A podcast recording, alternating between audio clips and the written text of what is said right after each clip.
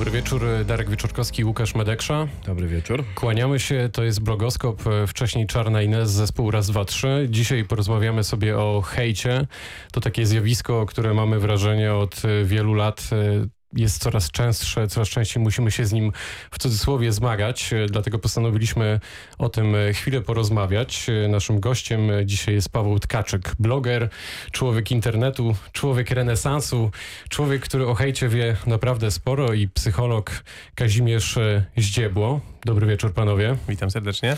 Dobry wieczór tak e, zastanawiałem się od czego zacząć, więc może zacznę od początku. Kilka miesięcy temu, kilka lat temu popełniłeś e, taki felieton o tym, że hater to stan umysłu i myślę sobie, że to jest e, bardzo dobry punkt wyjścia do tego, żebyśmy nad tym hejtem dzisiaj się tutaj pochylili i rozwinęli to hasło. Co to znaczy, że hater to stan umysłu?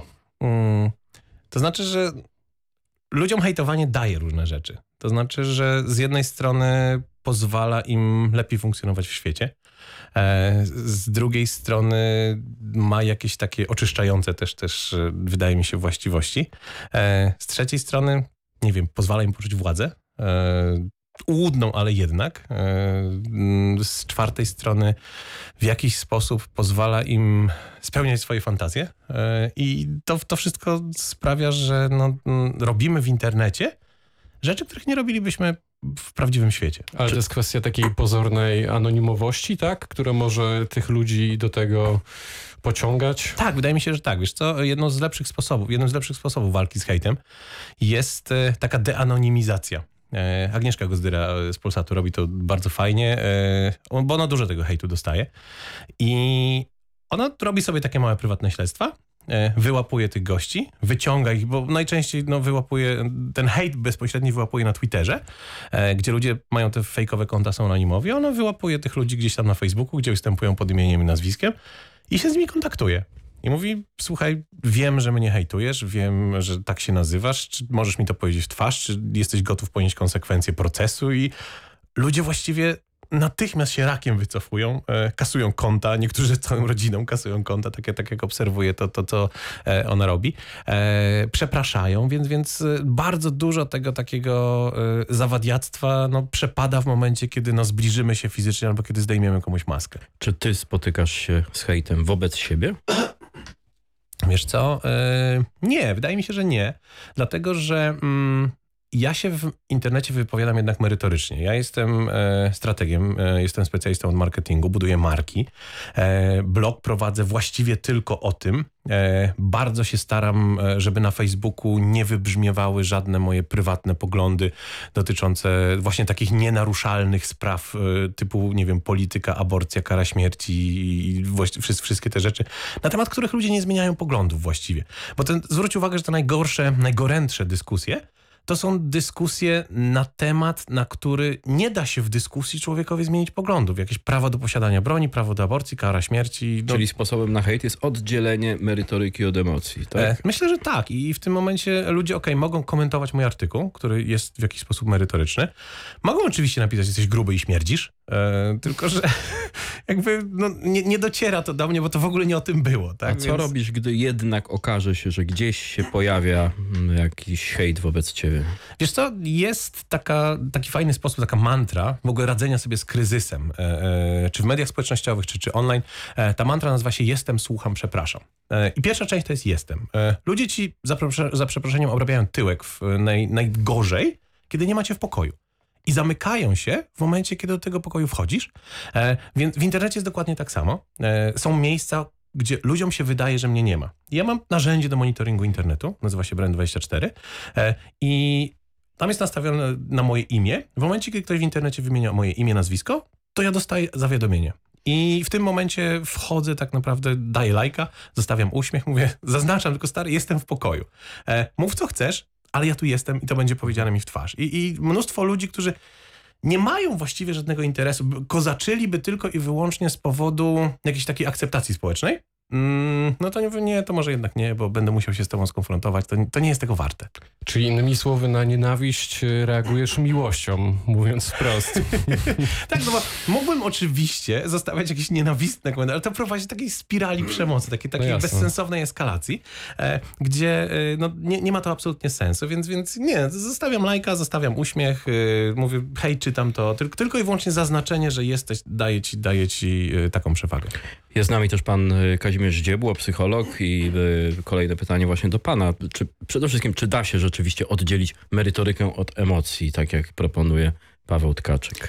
No, da się chociażby tym, że się na czymś znamy, tak? Czyli jeśli y, tutaj pan powiedział, że prowadzi pan dosyć taki jednolity, jednolity blog, czyli robi pan za fachowca, e, czyli w tym momencie trudno będzie panu coś zarzucić, no bo trzeba by wejść na poziom merytoryczny. No i bez wątpienia tak jest hejterzy unikają poziomu merytorycznego, tylko e, idą po najniższych takich e, instynktach, e, po naszych emocjach i tego się chwytają. Mhm. A czym w ogóle jest to hejtowanie? Znaczy, z czego ono wynika? Z jakich przesłanek? E, No, y, pan na początku wspomniał, że ludzie coś z tego mają. No mają, y, oczywiście. Pan y, nie wspomniał jeszcze o tym, że ja bym dodał jeszcze może do tego, do pana wypowiedzi, że dostają na przykład podniesienie samooceny, dostają dowartościowanie, e, ale też, co ciekawe, na poziomie takim biologicznym, krytykowanie i to takie właśnie nie krytyka merytoryczna, tylko e, no, to, co nazywamy potocznie hejtem, czyli takie emocjonalne krytykowanie, e, pobudza w mózgu ośrodek e, czy układ y, przyjemności. I to powoduje, że ten hejt, ta krytyka jest też taka no, satysfakcjonująca, taka przyjemna. Czyli taki haj hejtowy się robi, tak? Trochę tak, Z tym mamy do czynienia. trochę tak. Czy to też jest taki rodzaj nałogu? Y, Może być oczywiście, bo, dlatego że to się nakręca. Jeśli mm, rozładowujemy jakiś rodzaj emocji, no bo to jest też rozładowanie różnego rodzaju emocji, które, y, które w nas mamy. y, No to w tym momencie możemy się nakręcać, czyli e, jakby nie znajdujemy innego sposobu na rozładowanie, tylko w taki sposób. E, Człowiek, nazwijmy to, chciałem użyć innego określenia, ale może e, taki, który radzi sobie ze swoimi emocjami, e, wie, że te emocje, no, e, rozpoznaje sytuację, że te emocje sięgają zenitu, no to weźmie sobie rower albo zejdzie do piwnicy, weźmie sobie na przykład jakąś tam worek treningowy, czy pójdzie biegać, pójdzie na basen, albo nie wiem, zamknie się w pokoju, będzie po prostu krzyczał, albo posłucha głośnej muzyki. Hejter, nie, on te emocje rozładowuje w taki sposób i to może mu wejść w taki rodzaj nawykowego sposobu na mm, rozładowywanie emocji. Czyli jest to rodzaj terapii po prostu dla takiego pojedynczego hejtera, W pewnym tak? sensie tak. Można w pewnym to... sensie tak, bo z jednej tak strony aktywizuje e, w mózgu ten układ nagrody, z drugiej strony rozładowuje też emocje, dowartościowuje się, mając takie złudne poczucie, o czym też pan, pan wcześniej wspomniał, e, tej anonimowości. Oczywiście ta anonimowość jest e, taka bardzo złudna, ale też proste w hejtowaniu jest to, e, że ten świat, e, który e, krytykuje hejter, jest taki odrealniony, dlatego że zadając ból, cierpienie, jeśli to już y, dotyczy takiej krytyki, takiej bardzo osobistej, że ktoś jest otyły, że ktoś właśnie to, co pan wspomniał, śmierdzi, no, kogoś może to boleć, hejter tego nie widzi i to też jest atrakcyjne dla niego, dlatego że ten świat jest odrealniony. Dla niego, tak? Bo to jest dalekie, on tego nie widzi. A czy pan się spotyka z hejterami? Czy to jako psycholog, czy w swoim, y, w, swo, w swoim życiu prywatnym? W życiu prywatnym ja nie funkcjonuję jakoś wybitnie w internecie. Oczywiście... Ale przepraszam, bo hejt to jakby nie jest tylko kwestia e, tej płaszczyzny internetowej. Tak naprawdę z nim się spotykamy nawet na co dzień w pracy, więc e, to trzeba odnieść też pewnie do takiego szerszego kontekstu. To pewnie też tutaj Łukasz między innymi o to pyta. E, No e, tylko, że w internecie to widać, bo to trochę jest to, co Widać, pan... ale jest pozornie anonimowe, natomiast e, w Znaczy, pracy ale gdzieś tam możemy to usłyszeć nawet jednym uchem, to prawda. No tak, ale to, co pan wspomniał, że jesteśmy krytykowani, kiedy nas nie ma w pokoju. A więc w pracy, jeśli jestem w pokoju, no to być może Strach wychodzić z y, pokoju. po prostu nikt mnie nie krytykuje. Kiedy z tego pokoju wychodzę, być może ten hejt się odbywa. Pewno tak, no w każdym środowisku y, jakimś zawodowym, istnieje jakiś rodzaj e, zawiści, istnieje jakiś rodzaj zazdrości, że ktoś, nie wiem, komuś lepiej idzie, że ktoś ma lepszą firmę, że ktoś jest bardziej rozpoznawany, więc pewno gdzieś się spotykam z czymś takim. Pamiętaj, że mówimy o hejcie w internecie, yy, dlatego że charakterystyka komunikacji w internecie jest inna. To znaczy, że komunikacja w offline jest po pierwsze efemeryczna, czy, czyli to jest tu i teraz, tylko, tylko to, co mówimy, jeśli nikt tego nie nagrywa. No i grono jest zamknięte, więc, więc to hejtowanie w zamkniętym pokoju, ono się pewnie odbywa, ale ono się nigdzie nie niesie. Natomiast e, w internecie masz komunikację, która jest zapisana. E, Grono odbiorców nie jest zdefiniowane, bo każdy może zrobić screena, to się niesie gdzieś tam dalej.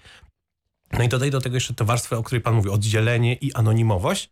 No i skala tego zjawiska robi się naprawdę dużo, dużo większa. Tak, bo z tym hejtem mieliśmy zawsze do czynienia. Jak sobie przypomnę, idąc tutaj do studia, e, też gdzieś zrobiłem sobie jakiś taki, nazwijmy to rachunek sumienia i sobie uświadomiłem, e, że przecież w dzieciństwie e, też hejtowałem, czy byłem hejtowany, tak? Gdzieś kolega lepiej się uczył, no to nazywało się go kujonem. To, to, ty, tylko, że to się odbywało w małym środowisku, tak. My nie mówiliśmy jemu tego wprost i to pamiętam, jak on był właśnie wyszedł z pokoju, e, to takie informacje my między sobą gdzieś e, kolporowali, kolportorowa, Kolportowaliśmy. Dziękuję.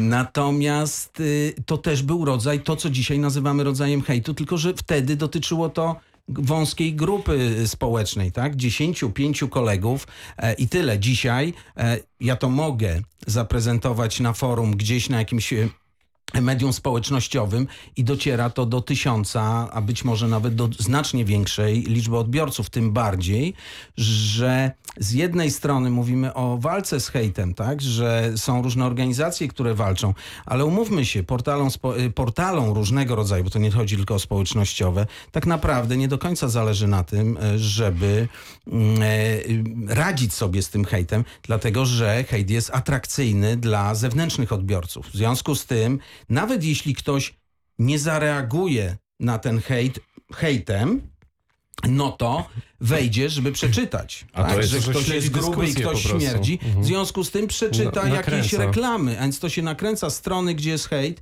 e, mają znacznie więcej otworzeń, mają znacznie wę- Tak. więcej wejść. A to jest, y, mam wrażenie, kolejne ciekawe zjawisko, znaczy jakby kolejna warstwa na tym zjawisku, czyli oprócz tego, że mamy hejt, to jeszcze mamy taki spektakl i widzów hejtów, Trochę fanów tak, hejtu, oczywiście. tak? tak. Czy ich też się da jakoś, y, przepraszam za określenie, skategoryzować psychologicznie? Czy też oni tutaj jakąś potrzebę swoją zaspokajają, y, oglądając, Chleba śledząc i ten hejt? na przykład. No trochę, trochę pewno tak, bo e, sami nie są źli, ale wczytują się w to zło. No, zresztą e, od zawsze lubimy różnego rodzaju, no, może nie wszyscy, ale ludzie lubią e, kryminały, lubią e, horrory, a przecież tam się boimy. Tam ktoś kogoś zabija, ktoś komuś robi krzywdę, a my to oglądamy jako, jako ludzie, jako społeczeństwo. A więc gdzieś też uwalniamy jakieś e, takie swoje, mm, no, nazwijmy to ukryte pragnienia być może, tak? W taki sposób, y, no, y, który jest społecznie akceptowalny, no bo oglądam film przecież. Nie No idę i nikomu nie robię krzywdy, tylko oglądam film. Mózg potrzebuje ćwiczyć emocje i, i kryminały, horrory, które, które oglądamy, zapewniają nam takie, takie właśnie ćwiczenie w bezpiecznych warunkach. To samo jest z hejtem i nam się wydaje bardzo często, że, że hejt taki aktywnie uprawiany, e, to jest to takie e, no, używanie tej emocji w prawdziwym życiu, a z kolei pasywnie uprawiany hejt, czyli, czyli ten, gdzie czytamy, no to jest to ćwiczenie tych emocji, do których mamy się przygotować w jakiejś dyskusji czy czegokolwiek innego. Ja mam wrażenie, że my rozmawiamy tak naprawdę o zjawisku starym jak świat i że ten termin hejt troszeczkę jest mylący. To jest taki neologizm, jeden z wielu neologizmów wywodzących się z angielszczyzny, które przychodzą wraz z e, internetem e, i z mediami społecznościowymi. E, natomiast za tym słowem hejt, hejt dosłownie to po prostu jest nienawiść, tak? I hejtowanie to jakieś sianie nienawiści, tak by trzeba było- byłoby to przetłumaczyć. A to tak jak lajki z poklepaniem po ramieniu, nie? Prawda? Też kiedyś mieliśmy coś takiego. Że a... tak naprawdę za, tą, za tym wirtualem kryje się stary, dobry albo niedobry real po prostu. Znaczy, ja Tak? bym powiedział stary, dobry mózg. Choć nie da się ukryć, że internet, e, mam wrażenie, tylko mm, eskaluje tego typu emocje, ponieważ łatwiej jest po prostu nakręcać e, No, to, to z jednej- zjawisko. Z jednej strony eskaluje, ale też y, czytałem, że według niektórych naukowców y, mamy znacznie mniej, dzięki hejtowi, więc on ma też y, podobno, według niektórych przynajmniej naukowców, według pewnych teorii, y, y, pozytywne Czyli konsekwencje terapia. nie tyle terapia. Znaczy, trochę tak, że w związku z tym, że hejtujemy w sieci, to już nie mamy potrzeby robienia różnych rzeczy na zewnątrz. I dlatego e, między innymi, według przynajmniej e, e, pewnej grupy naukowców, jest mniej różnego rodzaju rozbojów, e, pobić na ulicach, e, takich czynów, e, których kiedyś było więcej. Oczywiście to jest też pewno związane z jakimś monitoringiem, z różnymi rzeczami, z rozwojem społeczeństw, ale też jakiś procent na pewno jest tego, że już część tej swojej takiej złości, nienawiści, tego gdzieś e, ludzie wyleją, e, ci, którzy przynajmniej mają taką potrzebę, tak, wyleją w tym internecie, no i nie mają potrzeby już wychodzenia i dawania komuś w twarz na ulicy. Czyli taki akt wygadania się, tak? Wy, No. Wyrzucenia Znaczy- z siebie tych złych emocji. Jest to po prostu tak. czas, nie zapominają o czasie. Jeśli człowiek siedzi i wali na Twitterze te komentarze, on nie ma czasu pójść na ulicę i, i rzucać śmietnikami, także, także wiesz. No tak, ja pamiętam i to sprzed dobrych 10 lat właśnie, z tych czasów, kiedy blogi kwitły i kiedy też ten hejt y, chyba po raz pierwszy tak masowo się pojawił i zaczął być problemem. Pamiętam obrońców anonimowości w internecie i to obrońców także broniących takich różnych wpisów i komentarzy, które były ewidentnie hejterskie, takie jak, jakbyśmy teraz je nazwali.